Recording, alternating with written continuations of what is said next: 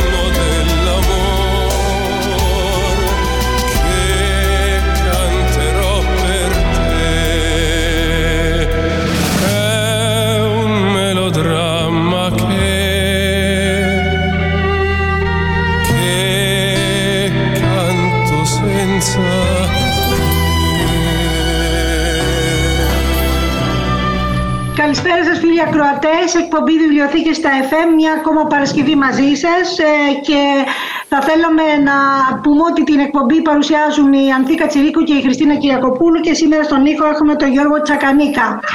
Ε, και έχουμε και σήμερα δύο εκλεκτούς καλεσμένους. Να ξεκινήσουμε ευθύς αμέσως με τον κύριο Πισπυρίγκα Λεωνίδα. Ο κύριος Πισπυρίγκας είναι υπεύθυνος ανάπτυξης λογισμικού και διαχειριστής συστημάτων στη μονάδα διαχείρισης των συνδρομών των ηλεκτρικών πηγών υποδομών του ΣΕΑΒ, του Συνδέσμου Ακαδημαϊκών Βιωτικών ε, και υποδομών ερευνητικών δεδομένων του HIA-Link. Ε, κύριε Πισπυρίγκα, καλησπέρα σας. Καλησπέρα σας. Σας ευχαριστώ για την πρόσκληση. Ε, πριν ξεκινήσουμε έτσι δύο λόγια για το θέμα το οποίο σας έχουμε καλέσει σήμερα εδώ, να πούμε δύο λόγια για το βιογραφικό σας αν δεν έχετε αντίρρηση, να σας γνωρίσουν και οι φίλοι ακροατές μας. Ο κύριος Πισπυρίδης εργάζεται ως υπεύθυνος ανάπτυξης λογισμικού και διαχειριστής, όπως είπαμε και προηγουμένως, συστημάτων στη μονάδα διαχείρισης των, ηλεκτρονικών, ε, των συνδρομών των ηλεκτρονικών πηγών ε, και υποδομών του ΣΕΑΒ και υποδομών ερευνητικών δεδομένων του HIALINK. Είναι πτυχίουχος του τμήματος μηχανικών πληροφορικής του Αλεξάνδριου ΤΕΙ Θεσσαλονίκης, κάτοχος μεταπτυχίου πτυχιακού τίτλου σπουδών στην πληροφορική και διοίκηση των τμήματων πληροφορικής και οικονομικών επιστημών του Αριστοτελείου Πανεπιστημίου Θεσσαλονίκης και είναι και υποψήφιος διδάκτορας στο τμήμα εφαρμοσμένης πληροφορικής του Πανεπιστημίου Μακεδονίας με διατριβή που σχετίζεται με τεχνολογίες εξόριξης και αναλυτικής, και αναλυτικής δεδομένων σε βιβλιοθηκονομικά δεδομένα. Μεταξύ άλλων, τα πεδία εξειδίκευσης του περιλαμβάνουν σύγχρονες τεχνολογίες, μοντέλα διαλειτουργικότητας, διεθνή πρότυπα, λογισμικό, υπηρεσίες οργάνωσης και διαχείρισης περιεχομένου σε ψηφιακές βιβλιοθήκες και ψηφιακά αποθετήρια βιβλιοθηκών. Ε, κύριε Πισπυρίγα, ε, να ξεκινήσουμε ένα πολύ πλούσιο βιογραφικό. Να ξεκινήσουμε με την πρώτη μας ερώτηση. Τι είναι τα ερευνητικά δεδομένα, ώστε να τα γνωρίσουν και οι φίλοι ακροατές μας και να μας πείτε λίγα λόγια για το έργο της υποδομής κατάθεσης αυτών των ερευνητικών δεδομένων στο ΣΕΑΒ. Μάλιστα. Ε, λοιπόν, ε, τα ερευνητικά δεδομένα, ε, θα το πούμε, θα προσπαθώ να τα πω να τα λέω όσο πιο απλά γίνεται για να τα καταλαβαίνουν και οι ακροατές. Ε, είναι τα δεδομένα που χρησιμοποιούνται ως βασικές πηγές για την παραγωγή του ερευνητικού έργου από τους ερευνητές. Ε, ανάλογα με το επιστημονικό πεδίο, ε, αυτά τα δεδομένα μπορεί να είναι είτε απλά αρχεία κειμένου, αρχεία αριθμητικών δεδομένων, εικόνες, αρχεία ήχων, ε, μπορεί να είναι επίσης και εξειδικευμένα δεδομένα, όπως παραδείγματος χάρη κάποια γεωχωρικά δεδομένα, ανάλογα με το επιστημονικό πεδίο, όπως είπαμε. Ε, πλέον, στο σύγχρονο γίγνεσθε των, ε, των επιστημονικών της, ε, της έρευνας, παγκόσμιας έρευνας, ε, οι οργανισμοί που χρηματοδοτούν την έρευνα, αλλά και πάρα πολλοί εκδότες, απαιτούν ή συστήνουν στους ερευνητές να καταθέτουν και τα ερευνητικά δεδομένα που χρησιμοποίησαν για τη διεξαγωγή της έρευνάς τους, σε κάποιο καταθετήριο ή και στην περίπτωση που δεν τα καταθέσουν, ε, απαιτούν να τους γράψουν το λόγο που δεν μπορούν να διαθέσουν τα δεδομένα αυτά που χρησιμοποίησαν στην έρευνά τους. Ε, έτσι λοιπόν υπάρχει, ε, γεννήθηκαν τα αποθετήρια των ερευνητικών δεδομένων, τα οποία είναι μεγάλες υποδομές που δημιουργήθηκαν για την διαχείριση, κοινή χρήση, πρόσβαση και αρχιοθέτηση των ερευνητικών δεδομένων. Ε, στο πλαίσιο αυτό λοιπόν ο ΣΕΑΒ ε, δημιούργησε στο πλαίσιο του έργου της υποδομής των ερευνητικών δεδομένων, το αποθετήριο HARDMIN, που βγαίνει από το ακρονίμιο Hellenic Academic Research Data Management Initiative, ε, για τη συγκέντρωση, ασφαλής φύλαξη και δημοσίευση των ερευνητικών δεδομένων από, που δημιουργούνται από τους ερευνητές της ελληνικής επιστημονικής κοινότητας. Το αποθετήριο είναι διασυνδεδεμένο και υλοποιείται σε συνεργασία με το Ερευνητικό Κέντρο Αθηνά, το οποίο βρίσκεται πίσω από την Ελληνική Υπηρεσία Δεδομένων, το Helix, το οποίο αποτελεί την εθνική υποδομή λογισμικού για την παροχή υπηρεσιών καταλόγου και αποθετηρίου επιστημονικών δεδομένων. Και φυσικά, μαζί με όλα αυτά, διασυνδέεται και με όλες τις πανευρωπαϊκές υποδομές της ανοιχτής επιστήμης. Ε, ποια ήταν τα κίνητρα να ξεκινήσει αυτό το συγκεκριμένο έργο Σύνδεσμος Ακαδημαϊκών Βιοδικών; Ε, η αποστολή ε, ο κεντρικός και συντονιστικός ρόλος που μπορεί να αναλάβει ο σύνδεσμος των ελληνικών ακαδημαϊκών βιβλιοθηκών, καθώς βρίσκεται στο επίκεντρο των ακαδημαϊκών ιδρυμάτων, τα οποία εκπονούν το μεγαλύτερο μέρος του ερευνητικού έργου της χώρας, και η αποστολή των ακαδημαϊκών βιβλιοθηκών αντίστοιχα, που είναι η έγκυρη καταγραφή του ερευνητικού έργου στα ακαδημαϊκά ιδρύματα, μας έδωσε το κίνητρο να προχωρήσουμε στην δημιουργία αυτής της κεντρικής υποδομής για τα ακαδημαϊκά ιδρύματα. Ε, περιγράψτε μας λίγο και τον Σύνδεσμο Ακαδημαϊκών Βιοθηκών ώστε να το γνωρίσουν το ρόλο του και πόσες βιοθήκες έχουν εντάσσονται σε αυτό το σύνδεσμο. Λοιπόν, ο Σύνδεσμος, ε, ο σύνδεσμος Ελληνικών Ακαδημαϊκών Βιβλιοθηκών ε, έχει, ιδρυθεί από το, έχει ιδρυθεί το 1900 και λειτουργεί το 1900, από το 1997. Αυτή τη στιγμή έχει 42 μέλη, αποτελείται από τα ακαδημαϊκά και ερευνητικά ιδρύματα της χώρας ε, και κάποιους άλλους οργανισμούς όπως είναι η Εθνική Βιβλιοθήκη, η Ακαδημία Αθηνών, η Ανώταση Σχολή Καλών Τεχνών.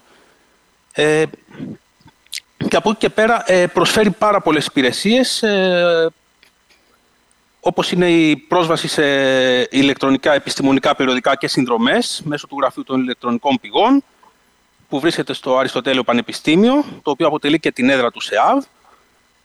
Και υπάρχουν και μια πληθώρα ακόμα υπηρεσιών που μπορούμε και στην κεντρική μας σελίδα να τις, ε, να τις δει όποιος από τους ακρατές ενδιαφέρεται. Ε, όσον αφορά την, ε, τις βιβλιοθήκες, ε, τον διαδανισμό βιβλίων ε, και πάρα πολλές άλλες υπηρεσίες, τον κάλυπο, ε, που πιστεύω ότι αν πω σε λεπτομέρειες αυτή τη στιγμή θα περάσουμε και θα χάσουμε το χρόνο και το σκοπό που έχουμε για την Ναι, ναι, ναι, όχι, όχι, δεν θα ήθελα μας. περισσότερες, απλά μια απλή περιγραφή ώστε να κατανοήσουν και οι φίλοι ακροατές, γιατί θεωρώ ότι είναι ό,τι πιο σημαντικό έχει να επιδείξει στον τομέα της οργάνωσης ε, η χώρα μας, στον τομέα των βιβλιοθηκών, είναι ο, ε, το, έχει, το έργο αυτό το έχει παράγει, παρα, παράγει ο Σύνδεσμος Ακαδημαϊκών Βιβλιοθηκών όλα αυτά τα προηγούμενα χρόνια. Και να έρθουμε πάλι στο θέμα μας και ποιους πιστεύετε ότι θα ωφελήσει αυτό το συγκεκριμένο έργο.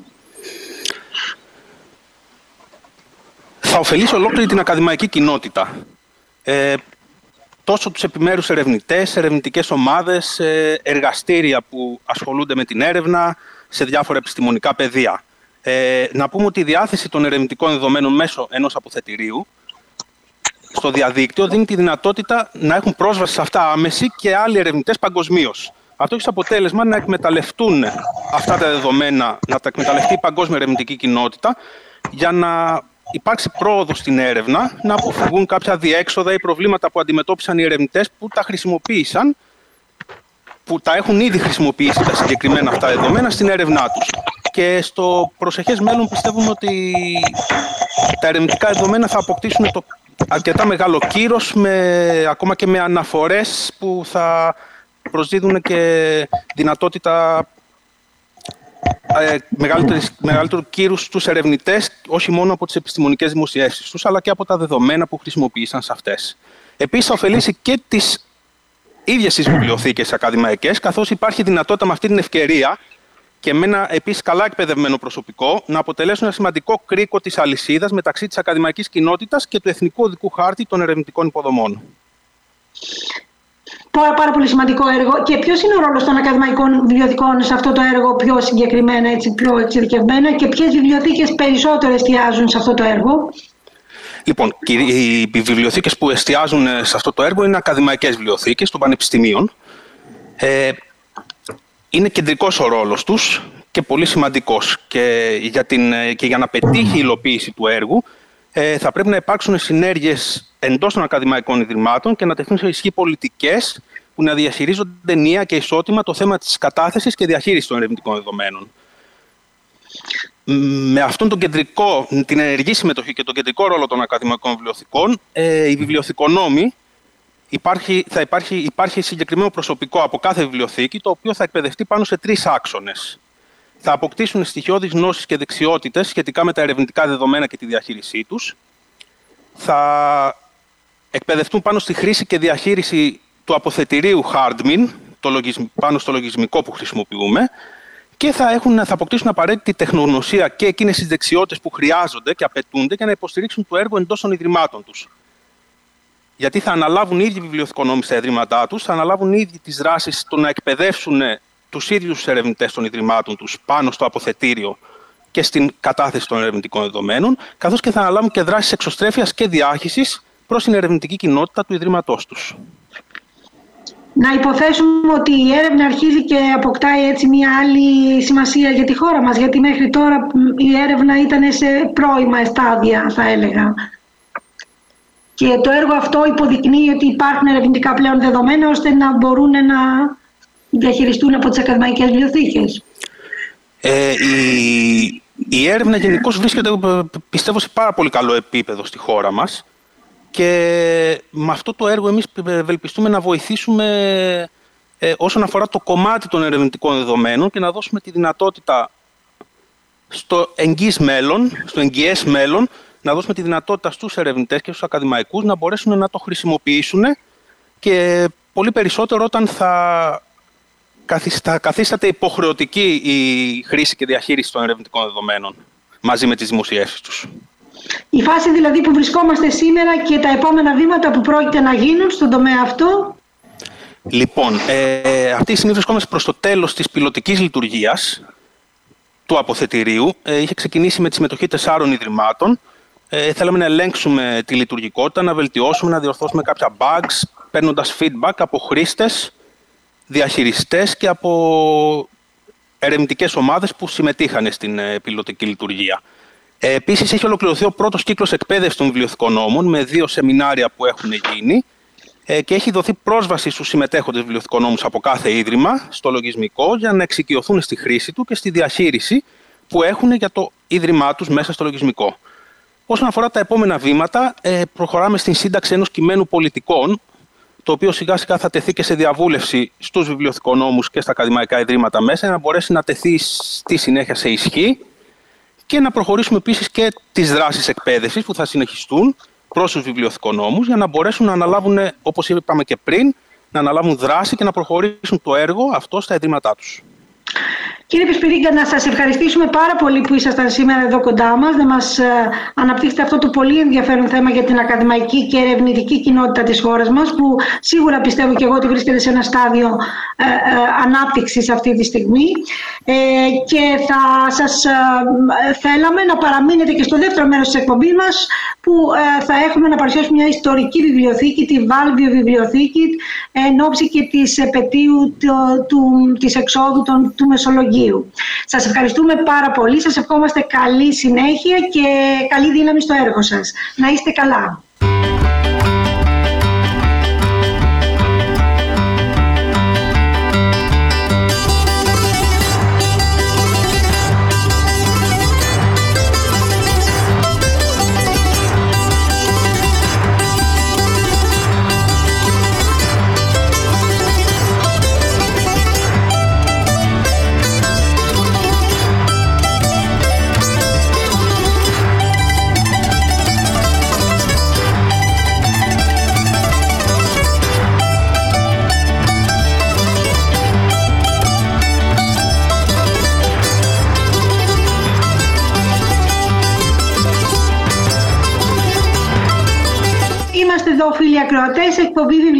Στα ΕΦΕ, μια εκπομπή της Ένωσης Ελλήνων Βιβλιοθηκονόμων και Επιστημόνων Πληροφόρησης σε συνεργασία με τη Δημοτική Βιβλιοθήκη του Δήμου Ηρακλείου Αττικής. Και έχουμε την τιμή και τη χαρά σήμερα να φιλοξενούμε στο δεύτερο μέρος της εκπομπής μας τον ε, συνάδελφο τον κύριο Κιτσινέλη Μιχάλη, προϊστάμενο της Βάλβιου Δημοτικής Βιβλιοθήκης Μεσολογίου. Μιχάλη μου, καλησπέρα. Να καλησπερίσω εσάς, τους συνεργάτες σας και όλους τους ακροατές, τους ακροατές μας. Ε, είναι μεγάλη χαρά μου που είμαι στο, στον αέρα των FM σας. Ε, πάντα χαίρομαι τις μεταδόσεις σας. Ελπίζω να είστε όλοι καλά. Εμείς είμαστε όλοι καλά εδώ στο Μεσολόγιο, αντέχουμε ακόμα. Χαιρόμαστε. Έχουμε φτάσει την τελευταία Κυριακή των εορτών εξόδου. Αύριο και μεθαύριο κορυφώνονται οι εορταστικές εκδηλώσεις. Θα γίνουν πολύ ωραία πράγματα τα οποία θα μπορέσετε να δείτε και από την ΕΡΤ1. Ε, το βράδυ αύριο στις 9 θα κάνουμε αναπαράσταση, αναπαράσταση της ανατείναξης του Καψάλη ε, με τη συμμετοχή ε, και την ε, συνδιοργάνωση με το Φωκά Ευαγγελινό. Θα γίνουν φαντασμαγορικά πράγματα. Ε, θα είναι πολύ ευχάριστο να το δείτε, πολύ ε, συναισθηματικά φορτισμένο. Εμείς εδώ ε, ζούμε ουσιαστικά όλη τη χρονιά για το Σάββατο του Λαζάρου το βράδυ. τώρα να πω, καταρχήν είναι μεγάλη χαρά μου που μετά από τόσα χρόνια ήρθαμε σε επαφή. Δυστυχώς... Δυστυχώς Ήμασταν και συμφοιτητές, να το πούμε αυτό, Μιχάλη. ναι, ναι, ναι. Εγώ ήμουν τρίτο εξάμεινο της Σχολής Βιοθηκονομίας στο ΤΕΗ. Το 79 είχα περάσει, είμαστε από τους πρώτους, αυτούς τους πρωτοπόρους που ουσιαστικά τη φτιάξαμε τη σχολή Χριστίνα. Ακριβώς, Θα θυμάσαι και εσύ αυτά; Τα θυμάμαι, ναι. Μπήκα το 2011 που πήρε πτυχίο η κόρη μου στη σχολή αισθητικής, μπήκα στη βιβλιοθήκη το ΤΕΙ στο Εγάλο και έπαθα πλάκα. Λέω αυτό, αυτό το, αυτή η αυλή λέω, που είχαμε πετάξει όλα τα παλιά τα, τα έπιπλα και τα ξύλα από τη διπλανή αίθουσα για να φτιάξουμε την πρώτη βιβλιοθήκη το ΤΕΙ εκείνη την εποχή είναι αυτό το πράγμα που φτιάξαμε. Πολύ περήφανος αισθάνθηκα. Πραγματικά, πραγματικά και μιας και έχουμε και τον κύριο Πισπυρίγκο, είναι αυτό που είπα ότι οι ακαδημαϊκές βιβλιοθήκες είναι ό,τι καλύτερο μπορεί να δείξει σήμερα η χώρα μας σε επίπεδο οργάνωσης. Και είναι μια απόδειξη αυτό που είπε η βιβλιοθήκη του ΤΕΙ Αθήνας πώς ήταν, και βέβαια εγώ θα σου έλεγα και τη Παντίους σε συνέχεια και όλων των ακαδημαϊκών ναι, ιδρυμάτων, ναι. πούμε. Μα είμαστε τότε, είμαστε τότε 12.000 ε, σπουδαστές και δεν είχαμε βιβλιοθήκη. Και είχαμε ναι. και σχολή βιβλιοθηκονομίας που λειτουργούσε ένα χρόνο ήδη. Γιατί εγώ ήμουν τρίτο εξάμεινο της σχολής, εσύ νομίζω ήρθες λίγο αργότερα. Είμαι λίγο μικρότερη εγώ. Ναι, ναι. Ήταν θεμελιώδες το έργο που κάναμε γιατί κάποια παιδιά εκεί κάνανε πρακτική, μάθαμε κάποια πράγματα. Ήρθαμε σε επαφή με την κοινότητα εκεί γύρω από το ΤΕΙ και μας είχαν δώσει βιβλία. Ωραίες αξέχαστες ιστορίες εκείνη την εποχή. Πάρα πολύ σημαντικό και τα όνειρα κυρίως που κάναμε να φτιάξουμε τις βιβλιοθήκες στη χώρα μας. Ε, ναι, ναι, ναι, ναι, τότε που ήταν το ε. ξεκίνημα, που ήταν όλα, ε, που δεν υπήρχε ουσιαστικά τίποτα. Εγώ μεγάλωσα δίπλα στη Βάλβιο Δημοτική Βιβλιοθήκη και ήταν όλο κλειστή και έλεγα γιατί δεν λειτουργεί και γιατί δεν λειτουργεί. Να λοιπόν που τη λειτουργείς εσύ και θα μας πεις στη συνέχεια να μας παρουσιάσεις αυτή την υπέροχη ιστορική βιβλιοθήκη, δημοτική βέβαια αλλά με πολλή ιστορία. Ε, θα ήθελα να μας πεις δύο λόγια έτσι για, αυτή την, για αυτό το τεράστιο γεγονός της ιστορικής εξόδου του Μεσολογγίου που γιορτάζεται κάθε χρόνο και που για σας είναι ένα σημείο αναφοράς για όλο το έτος όπως είπες. Ε, διότι ήταν... Ε, ένα γεγονός που συγκλώνησε όχι μόνο την Ελλάδα αλλά και ολόκληρο τον κόσμο και ε, αναφέρεται σε ένα σημαντικό γεγονός την ελευθερία. Στην ελευθερία που ήταν και μία αφορμή αν θέλεις να σταθούν θετικά όλοι οι ξένοι ακόμα και, ο, και, και οι πνευματικοί άνθρωποι της Ευρώπης ώστε να φτιάξουν ένα κίνημα για την Ελλάδα ε, για να μπορέσουμε να έχουμε σήμερα την ελευθερία για να γιορτάζουμε τα 200 χρόνια από την Επανάσταση του 1821, Μιχάλη. Και γι' αυτό είμαι πραγματικά συγκινημένη που σε έχουμε εδώ κοντά μας. Πες μας λοιπόν πώς γιορτάζεται αυτό το γεγονός κάθε χρόνο, έτσι με μια σύντομη περιγραφή ε, και να προχωρήσουμε μετά σε ένα διάλειμμα να μας περιγράψεις και τη βιβλιοθήκη σου. Καταρχήν να πω ότι ε, εμείς οι Μεσολογγίτες αισθανόμαστε περήφανοι και θεωρούμε ότι ουσιαστικά η μεγάλη θυσία των ελεύθερων πολιορκημένων άνοιξε το δρόμο για την επικράτηση της Επανάστασης, τον, την υποστήριξη των ξένων δυνάμεων, των μεγάλων δυνάμεων εκείνη την εποχή, ώστε να μπορέσει η Ελλάδα τελικά να, να αποκτήσει την ελευθερία της. Ε, είναι γεγονός ότι μετά την έξοδο του Μεσολογγίου πλέον ο μεγάλος εχθρός της ε, ελευθερίας και της δημοκρατίας και της αυτοδιάθεσης των λαών εκείνη την εποχή, ο Μέτερνιχ, ουσιαστικά εξαφανίζεται διότι ενώ πριν μίλαγε για λίγους Έλληνες οι οποίοι ε, αναρχικοί, οι οποίοι πάνε να ταράξουν την καθεστιαία τάξη, με την έξοδο του Μεσολογγίου του λένε τι μας λέτε κυριέ μου εδώ μια ολόκληρη πόλη ε, βγήκε με, και δεν παραδόθηκε ποτέ. Το Μεσολόγγι είναι η μόνη πόλη που έπεσε χωρίς να πέσει. Εμείς δεν την παραδώσαμε ποτέ την πόλη. Όταν μας, ρωτά, μας λέγανε ε, φύγετε ελεύθεροι με τα πράγματά σας, με, με τα όπλα σας, με τα χρυσαφικά σας, με, με, τα, με τα, ε, ό,τι θέλετε.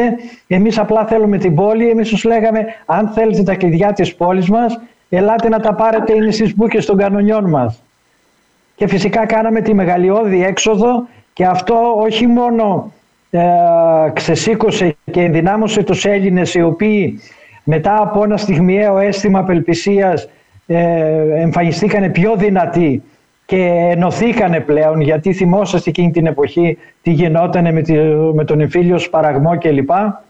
Ε, την ίδια νύχτα που μαθεύτηκε η έξοδος και η πτώση του Μεσολογγίου έγινε μια τεράστια διαδήλωση στο Παρίσι από φοιτητές οι οποίοι πήγανε κάτω από τα ανάκτορα και ανάγκασαν τον ε, Κάρολο να βγει στο μπαλκόνι και να, να πει ότι το Μεσολόγγιο αποτελεί παράδειγμα της ελευθερίας και της ε, αυτοδιάθεσης των λαών. Μια καταπληκτική στιγμή για την ευρωπαϊκή μας ιστορία και ένα πολύ μεγάλο γεγονός το οποίο σαν πράξη είναι ανεξήγητο.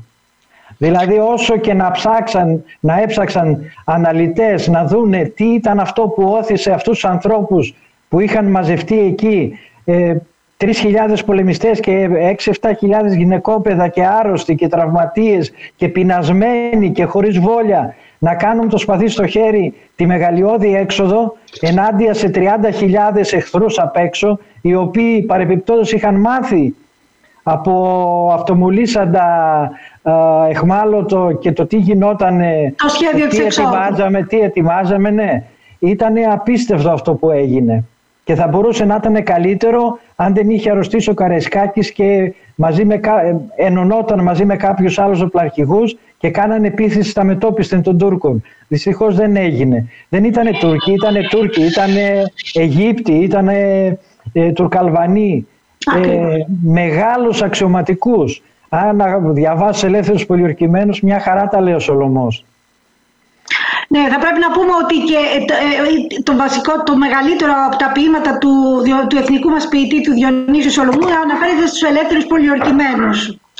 Ε, Ακριβώς, αλλά και ο εθνικός μας ύμνος, ο ύμνος στην ελευθερία, πρώτη φορά ε, εκδόθηκε στο Μεσολόγγι. Από την ε, δικιά μας τυπογραφία. Έτσι. Ωραία. Ε, θα ήθελα δύο λόγια να μας πει και ο κύριος Πισπυρίγκος έτσι, για αυτή την τεράστια, ε, το τεράστιο γεγονός της ηρωικής εξόδου του Μεσολογίου να προχωρήσουμε σε ένα διάλειμμα για να συνεχίσουμε την κουβέντα μας με τον συνάδελφο τον Μιχάλη από το Βάλβιο. Κύριε Πισπυρίγκο. Αναμφισβήτητα είναι ένα τεράστιο γεγονός ιστορικό το οποίο έχει σημαδέψει διαχρονικά και την Επανάσταση αλλά και τα επόμενα χρόνια ιστορικά ε, την Ελλάδα και όλο τον κόσμο πιστεύω. Και μπορώ να πω ότι εγώ είμαι ιδιαίτερα συγκινημένος γιατί είναι και η καταγωγή μου από την περιοχή, καταγωγή μου από την Αύπακτο. Οπότε, ναι, ε, έχω μια ιδιαίτερη συγκίνηση και ευαισθησία πάνω στο συγκεκριμένο θέμα. Και να δώσω και τα συγχαρητήριά μου για όλο το έργο που κάνετε. Ευχαριστώ πολύ, να είστε καλά. Να είστε καλά. Ωραία. Έχετε λοιπόν, παρελάσει ποτέ; Όχι. Δεν είχα την τύχη, όχι. Θα πούμε, μετά το διάλειμμα, θα πούμε μετά το διάλειμμα τι ωραία πράγματα γίνονται εδώ. Ωραία. Λοιπόν, σας, ε, θα συνεχίσουμε, θα κάνουμε ένα μικρό διάλειμμα για να συνεχίσουμε την κουβέντα μας με σένα Μιχάλη. Να δούμε. Ευχαριστούμε πολύ.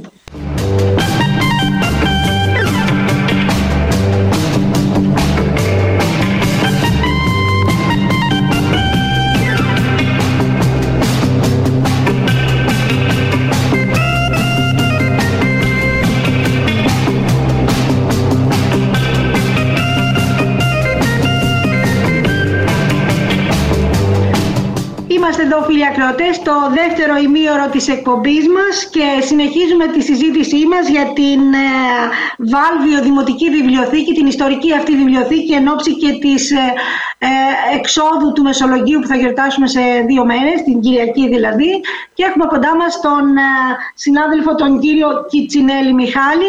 Μιχάλη μου θα θέλαμε να μας ε, ε ολοκληρώσεις λίγο το ερωταστικό πρόγραμμα που έχετε προγραμματίσει και που από όσο γνωρίζω θα να μας το πεις και εσύ, είναι η βιβλιοθήκη πίσω από τη διοργάνωση όλων αυτών των εκδηλώσεων, ε, για να προχωρήσουμε έτσι λίγο στην παρουσίαση της βιβλιοθήκης μας. Βεβαίως, εμείς εδώ, εμείς εδώ ξεκινάμε να κάνουμε εκδηλώσεις ε, τουλάχιστον ένα μήνα πριν. Ε, με τα δεδομένα ε, του ιού που υπάρχει αυτή τη στιγμή, του κορονοϊού και το lockdown κλπ ε, υπήρξαν πολλές δυσκολίες στη δημιουργία εκδηλώσεων. Ε, τις περισσότερες τις κάναμε με live stream και ε, μέσω ίντερνετ, ε, δηλαδή YouTube κλπ. Ε, φυσικά η βιβλιοθήκη ε, ήταν επίκουρος σε όλες αυτές τις εκδηλώσεις που γίνανε. Ε, πάρα πολύ από τους ομιλητές, τους παρουσιαστές και όλους αυτούς γιατί κάναμε και δρόμενα διάφορα με ποιήση, με θεατρικές ε, πρόζες, με ολιγομελή άτομα μέχρι και ε, φιλαρμονικές. Οι φιλαρμονικές μας εδώ που έχουμε δύο καταπληκτικές φιλαρμονικές ε, κάνανε εκδηλώσεις. όλες αυτές οι εκδηλώσεις που γίνανε η βιβλιοθήκη ήταν αρρωγός. Δώσαμε πάρα πολύ υλικό ε, από αυτό που έχουμε. Η βιβλιοθήκη έχει περίπου 27.000 βιβλία και έχει ένα αρκετά μεγάλο κομμάτι, αρκετά μεγάλο κομμάτι, πάνω από 800 με 900 βιβλία σχετικά με το Μεσολόγιο και την περιοχή. Δώσαμε λοιπόν σε όσους ε, θέλανε ε, τα όπλα για να μπορέσουν να κάνουν μια όμορφη παρουσίαση. Συμμετείχα και εγώ προσωπικά σε διάφορα δρόμενα. Έχω την αίσθηση, δεν είμαι σίγουρος ακόμα, αλλά θα παρουσιαστεί ε, ένα ωραίο ντοκιμαντέρ που έχει γίνει από την ΕΡΤ 1 θα παρουσιαστεί μάλλον την Κυριακή το, το βράδυ και είμαι και εγώ εκεί συμμετέχω, μιλάω για την παιδεία στο Μεσολόγγι η οποία ήταν πολύ πρωτοπόρα για την εποχή.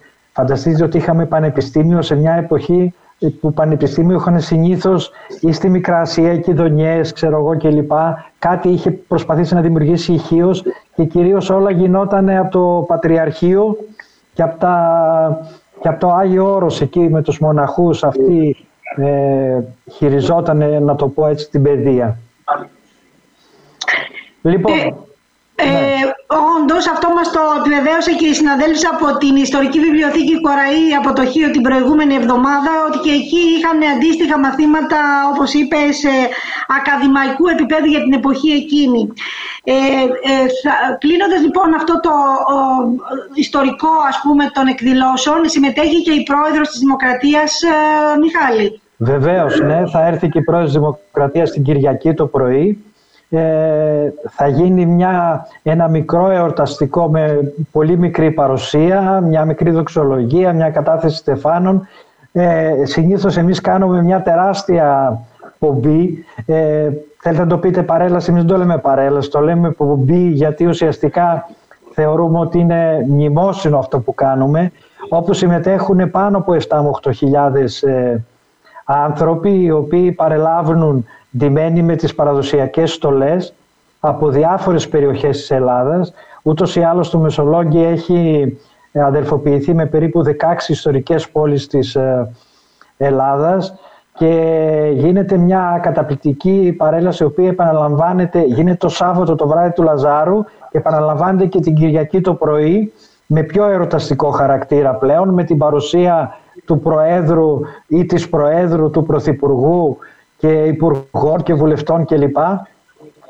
Και το βράδυ του Λαζάρου γίνεται και η αναπαράσταση της ανατείναξης του Καψάλη είναι μια, ε, ένα πολύ φαντασμαγορικό θέαμα με πολύ βαρύ, ε, πολύ βαθύ συνέστημα. Δηλαδή όποιος το παρακολουθήσει μια φορά, ε, την πρώτη φορά που το δει εντυπωσιάζεται και μετά θα το βλέπει κάθε χρόνο.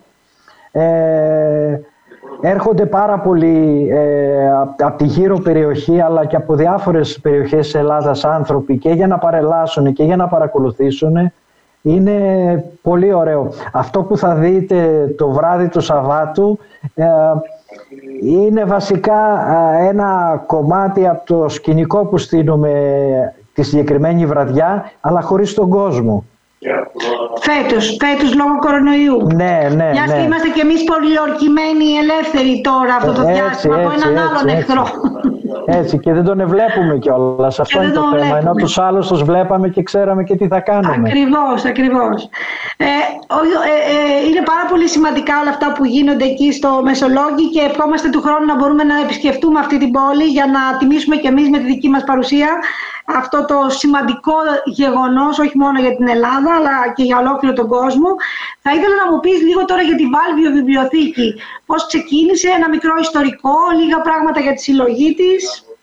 OK, okay, λοιπόν, καταρχήν να, να σας πω ότι όταν θα έρθετε με το καλό να έρθετε, θα έχετε τον καλύτερο ξεναγό. Αυτό είναι σίγουρο. λοιπόν, να σας πω λοιπόν για τη Βάλβειο Δημοτική Βιβλιοθήκη. Ε, ουσιαστικά ο πυρήνας των βιβλίων της ξεκίνησε από τα χρόνια της ακμής του Μεσολογγίου. Ε, το Μεσολόγγι το 18ο αιώνα, 1740 με 1780, έχει μια τεράστια ακμή με την ανάπτυξη του ναυτικού της, γι' αυτό και απέκτησε και ε, ακαδημαϊκή παιδεία, υπήρχαν πάρα πολλά πράγματα. Υπήρχε ε, σχολή την οποία την ονομάζαμε Παλαμαία ή Παλαμαϊκή ε, σχολή, όπου έβγαζε δικηγόρους, δασκάλους, έβγαζε γιατρούς και υπήρχε και η σχολή μαθημάτων, ε, μια δεύτερη σχολή εδώ που έβγαζε μαθηματικών, που έβγαζε άλλους επιστήμονες, πιο πολύ θετικούς ας πούμε. Αυτή η σχολή ε, κρατήθηκε μέχρι, ε, πέρασε από εδώ ο Κοσμασοϊτολός ε, και διάφοροι άλλοι ε, και διδάξανε και διδαχτήκανε και δημιουργήθηκε μια, ένα βαθύ φάσμα δημιουργικής παιδείας στο Μεσολόγιο και στη γύρω περιοχή που ακτινοβόλησε πάρα πολύ εκείνη την εποχή. Δυστυχώς δεν είναι πολύ γνωστό. Ξέρετε, εμείς οι μισολογγίτε είμαστε πολύ ταπεινοί. ή τουλάχιστον δεν μας αγαπάνε τόσο πολύ και μας κρατάνε πολύ χαμηλά. Έχουμε κάνει, μια, έχουμε κάνει πολλές προσπάθειες, αλλά δυστυχώς όπως και με τη βιβλιοθήκη. Η βιβλιοθήκη λοιπόν έχει το πυρήνα της στη βιβλιοθήκη της Παλαμαίας Σχολής. Υπάρχουν οι βιβλία από εκείνη την εποχή. Έχω βιβλίο το οποίο είναι το 1713 στη Βάλβη Δημοτική Βιβλιοθήκη και πάνω από 2.000 βιβλία τα οποία είναι μέχρι το 1860. Υπάρχει πάρα πολύ υλικό. Έχω τμήμα παλαιών βιβλίων με όλα αυτά και έχω και το σύγχρονο τμήμα. Ε, η βιβλιοθήκη μας, ε, εγώ την ανέλαβα το 1983. Ε, έχει περάσει και άλλες περιπέτειες γιατί φυσικά στην έξοδο κάηκαν τα βιβλία όλα και η βιβλιοθήκη και το μεσολόγιο ολόκληρο. Όταν ξαναδημιουργήθηκε μετά υπήρξαν πτωχεύσεις, τα ξέρετε όλα αυτά. Ακριβώς, ναι, ναι. Είχαμε και την κακή τύχη το 1929 το Φλεβάρι να καεί το Δημαρχιακό Μέγαρο που στεγαζότανε με αποτέλεσμα να πάθει άλλη μια τεράστια ζημιά εκεί. Σωθήκαν πάρα πολύ λίγα βιβλία, πάλι όμως μαζέψαμε βιβλία, πάλι συνεχίσαμε, ε, φτιάξαμε τη βιβλιοθήκη ήταν στο καινούριο δημαρχείο που είχε γίνει εκείνη την εποχή στο κέντρο της πόλης. Στη συνέχεια ε, το 1963 δημιουργεί, ε, χαρίστηκε ένα κτίριο από το Παντελέοντα Βάλβη ε, από το Ζαφύρι Παντελέοντος Βάλβη, από το Ζαφύρι το Βάλβη το οποίο βρισκόταν και αυτό σε πολύ καλό σημείο. Κάποια στιγμή άρχισε να παλιώνει και αυτό Γι' αυτό και ονομάστηκε Βάλβιος, έτσι, από τη μεγάλη δωρεά του Ζαφυρίου Ε, ο πατέρας του ήταν ιερέας στην, ο παππούς του ήταν ε, ιερέας στην έξοδο. Είχαν πεθάνει οι Βάλβιδες, είχαν ο προπάπος. Άμεση σχέση δηλαδή με το... Άμεση σχέση, ναι. Άμεση σχέση. Και εγώ είχα πεσόντες στην έξοδο, έτσι, παρεπιπτόντως να σας το πω. Ε, το έφερε τύχη όταν εγώ τέλειωσα τη βιβλιοθηκονομία και πήρα το πτυχίο μου και τέλειωσα και το στρατιωτικό μου να ψάχνουν βιβλιοθηκονόμο να λειτουργήσει η βιβλιοθήκη. Και επειδή εγώ μεγάλωσα δίπλα στην ίδια περιοχή που ήταν το κτίριο εκεί, ένιωσα τεράστια χαρά που λέω κισμέτη ήταν, τύχη, ήταν μοιραίο, ήταν να, να πάω εγώ στη βιβλιοθήκη. Και έτσι είμαι εκεί από το 1983, τον Οκτώβρη. Ε, την έφτιαξα φυσικά εκείνη την εποχή ε, όχι την εποχή, ακόμα και σήμερα το, το Dewey είναι το σύστημα το οποίο χρησιμοποιούν οι περισσότερες, οι περισσότερες βιβλιοθήκες. Ναι. Ε, δεν μου δοθήκαν τα μέσα, είναι η αλήθεια. Ε, παρόλο που ζήτησα κάποια απλά πράγματα, να μου πάρουν τον κατάλογο, να βάλω τα βιβλία μου κλπ. Ε, να κάνω καταλογογράφηση, αυτά δεν τα είχα εγώ. Θα πρέπει να πούμε, Μιχάλη, μιας και έχουμε και τον κύριο Πισπυρίγκα στην παρέα μας, ότι ο διακαής πόθος όλων αυτών των δημοτικών βιβλιοθηκών είναι να δημιουργηθεί ένα αντίστοιχο δίκτυο ώστε να μπορούν έτσι να παρέχουν υπηρεσίες ε, να, να υπάρχει μια αλληλοστήριξη και να παρέχουν υπηρεσίες προς τους πολίτες ε, τέτοιες ώστε να είναι υψηλού επίπεδου αφενός και αφετέρου να έχουμε και όλη αυτή τη δυνατότητα, όλο αυτό τον ιστορικό πλούτο που αναφέρεις και που αναφέρουν όλοι οι συνάδελφοι να μπορούμε να τον ε, βάλουμε σε κάποια αποθετήρια με τα δεδομένα που αναφέρθηκε προηγουμένως ο κύριος Επισπυρίγκας. Είναι πάρα ναι. πολύ σημαντικό, έχουμε πολλή δουλειά ακόμα να κάνουμε. Διότι... Φυσικά, εγώ, εγώ, εγώ σε αυτό το σημείο βρίζω διότι χάσαμε όλα τα πακέτα που μας δοθήκαν από την Ευρωπαϊκή Ένωση για να φτιάξουμε τις υποδομές. ακόμα και, τώρα, ακόμα και τώρα ε, ε, χάνουμε χρήματα. Δηλαδή ενώ μπορούμε, μπορούν οι βιβλιοθήκες να έχουν χρήματα, να κάνουν πράγματα.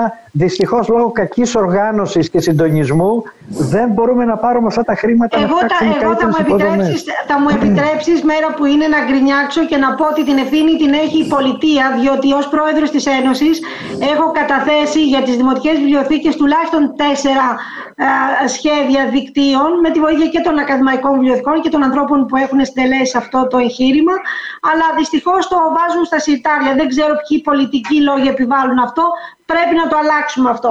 Για να έρθουμε λίγο στο θέμα μας, Μιχάλη μου, ε, και, ε, σε σχέση με την τοπική κοινωνία, ποιες δράσεις κάνετε ως βιβλιοθήκη σήμερα με τα δεδομένα και με τα μέσα που έχετε; Ε, παλιότερα, καταρχήν είμαστε δανειστική βιβλιοθήκη, έχουμε 27.000 τόμους. Ε, από αυτά περίπου τα 18.000 είναι σύγχρονα βιβλία ε, που έχουμε αποκτήσει την τελευταία δεκαετία και βοηθάνε πάρα πολύ τον κόσμο και να διαβάσει και να ενημερωθεί και να βρει πληροφορίες και τα παιδιά κάθε ηλικίας. Ε, έχω αναγνώστη, αναγνώστες που είναι 2,5 χρονών και έχω αναγνώστες που είναι 90. Ε, Ακριβώς. Είναι τεράστια η γκάμα των βιβλίων που έχουμε, παρόλο που δεν είναι εκατοντάδες χιλιάδες, αλλά είναι σύγχρονα βιβλία. Έχουμε τα ιστορικά για το Μεσολόγγι και τη γύρω περιοχή, Ναύπακτο, Ιτωλικό, ε, Αγρίνιο, όλη την περιοχή εδώ γύρω. Ε, τις αρχές μας της πόλης, γιατί εδώ στις παρυφές του Μεσολογγίου είναι αρχαία Πλευρών, αρχαία Καλλιδόνα, αρχαία Αλίκερνα. Τώρα ετοιμάζεται και μουσείο μάλιστα για αυτές τις πόλεις, ε, στην πόλη μας. Ε, δυστυχώς σε ό,τι αφορά την πληροφοριακή, να το πω έτσι, εξέλιξη, ε, δεν, δεν έχουμε ακόμα φτιάξει τις υποδομές ώστε να μπούμε σε τέτοια δίκτυα. Δηλαδή πιστεύω ότι όταν θα έρθει η ώρα να μπούμε σε κάποιο από τα δίκτυα τα οποία προτείνεις, εγώ ένα ξέρω από αυτά που έχεις προτείνει, ε, χαίρομαι που λες ότι είναι τέσσερα, ε, θα πρέπει να δημιουργηθούν υποδομές. Έχω την ευτυχία αυτή τη στιγμή να έχω γίνει προϊστάμενος του πνευματικού κέντρου στο οποίο πλέον έχει ενταχθεί η βιβλιοθήκη, δεν είναι πια αυτόνομη και πιστεύω ότι θα μου δοθεί η δυνατότητα ε, να επιβάλλω κάποιες απόψεις ώστε να μπορέσουμε να, ε, να κάνουμε κάποια πράγματα για να πάει μπροστά η βιβλιοθήκη. Έχουμε τα κομπιούτερ μας, έχουμε το ίντερνετ μας, έχουμε τα βιβλία, έχουμε παιδιά που θέλουν να δουλέψουν, συμμετέχοντας στην καλοκαιρινή εκστρατεία από το 17 και μετά, πέρυσι και φέτος ε, είναι λίγο περίεργα τα πράγματα, φέτος ε, λειτουργούμε ηλεκτρονικά μόνο, πέρυσι δεν κάναμε τίποτα σχεδόν. Ε, μας δίνει τη δυνατότητα, μας δόθηκε η δυνατότητα να φέρουμε όλο τον κόσμο του Μεσολογγίου κοντά μας. Κάναμε πάρα πολλά εργαστήρια, παρόλο που εγώ ουσιαστικά ήμουν μοναδικός υπάλληλος της βιβλιοθήκης αυτό ε, ήθελα να ρωτήσω. Ναι. Το προσωπικό, για το προσωπικό είσαι ο μοναδικός υπάλληλος με όλα αυτά. Είμαι ο μοναδικός ουσιαστικά 38 χρόνια. Αλλά ευτυχώς πάντα βρίσκονται ε, οι καλοί πολίτες οι οποίοι βοηθάνε θελοντικά και έτσι σε κανένα πρόγραμμα το οποίο αναλάβαμε δεν αντιμετωπίσαμε δυσκολία σε ό,τι αφορά στους ψυχοτές. Ήτανε, είχαμε πολλούς εμψυχωτές, μάλιστα ε, είχαμε και αναπληρωματικούς εμψυχωτές. Κάναμε εργαστήρια με δύο και τρεις εμψυχωτές. Ήτανε πάρα πολύ καλά. Βόηθησε τα τελευταία χρόνια η Δημοτική Αρχή, πήραμε βιβλία για τα παιδάκια ε, κάθε χρόνο ε, παίρναμε βιβλία αυτά τα χρόνια που κάναμε την καλοκαιρινή εκστρατεία. Πολύ μεγάλη υποστήριξη από την Εθνική Βιβλιοθήκη. Είμαστε σε καλό σημείο. Τώρα για το μέλλον το μέλλον είναι λίγο περίεργο αυτή την εποχή. Αν δεν βγούμε από αυτή την κατάσταση στην οποία ζούμε, δυσκολευόμαστε να προγραμματίσουμε.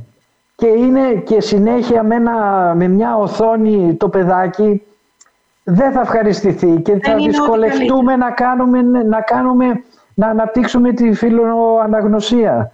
Είναι δύσκολο αν το παιδί δεν έρθει στη βιβλιοθήκη, δεν πιάσει το βιβλίο στα χέρια του, Υπάρχουν βέβαια, έχει γίνει ένας ωραίος σχεδιασμός, ειδικά το φετινό το οποίο ε, με ενθουσίασε πάρα πολύ, ωραίος σχεδιασμός από την Εθνική Βιβλιοθήκη, μπορούμε να κάνουμε μια πολύ ωραία καλοκαιρινή εκστρατεία, έστω και αν πιεστούμε σε ό,τι αφορά τις ημερομηνίες, γιατί θα μικρύνει το χρονικό διάστημα, αλλά πιστεύω μπορούμε έστω και ηλεκτρονικά να κάνουμε καλά, βάζοντας τα παιδιά ε, σε ένα πρόγραμμα να βρούνε τα βιβλία είτε από τη βιβλιοθήκη τους είτε να τους τα κάνουμε delivery, τι να πω, για να μπορέσουμε να, να κάνουμε την καλοκαιρινή εκστρατεία όσο γίνεται να πιο δημιουργική. Να πάτε και ένα βήμα παραπέρα.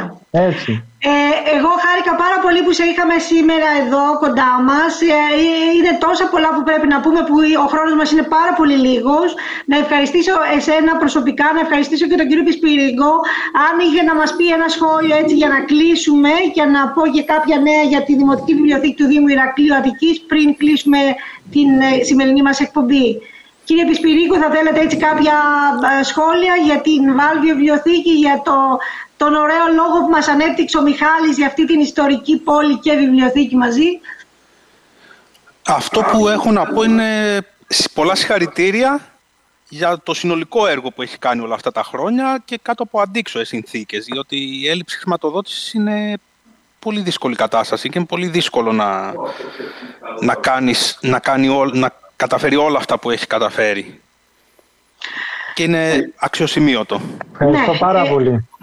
Και εγώ, Χριστίνα, μου χάρηκα να είσαι γερή, να είστε όλοι, όλοι καλά και ο συμπατριώτης μου, γιατί ε, στην Άφακτο υπάρχει μια καταπληκτική βιβλιοθήκη, τα παιδιά εκεί με στηρίξανε και ο Γιάννης ο Χαλάτσης και τα άλλα τα παιδιά στο ξεκίνημά μου ε, ο Γιάννης ο Χαλάτης βέβαια αργότερα γιατί και αυτός είναι της δικιάς σου σειράς.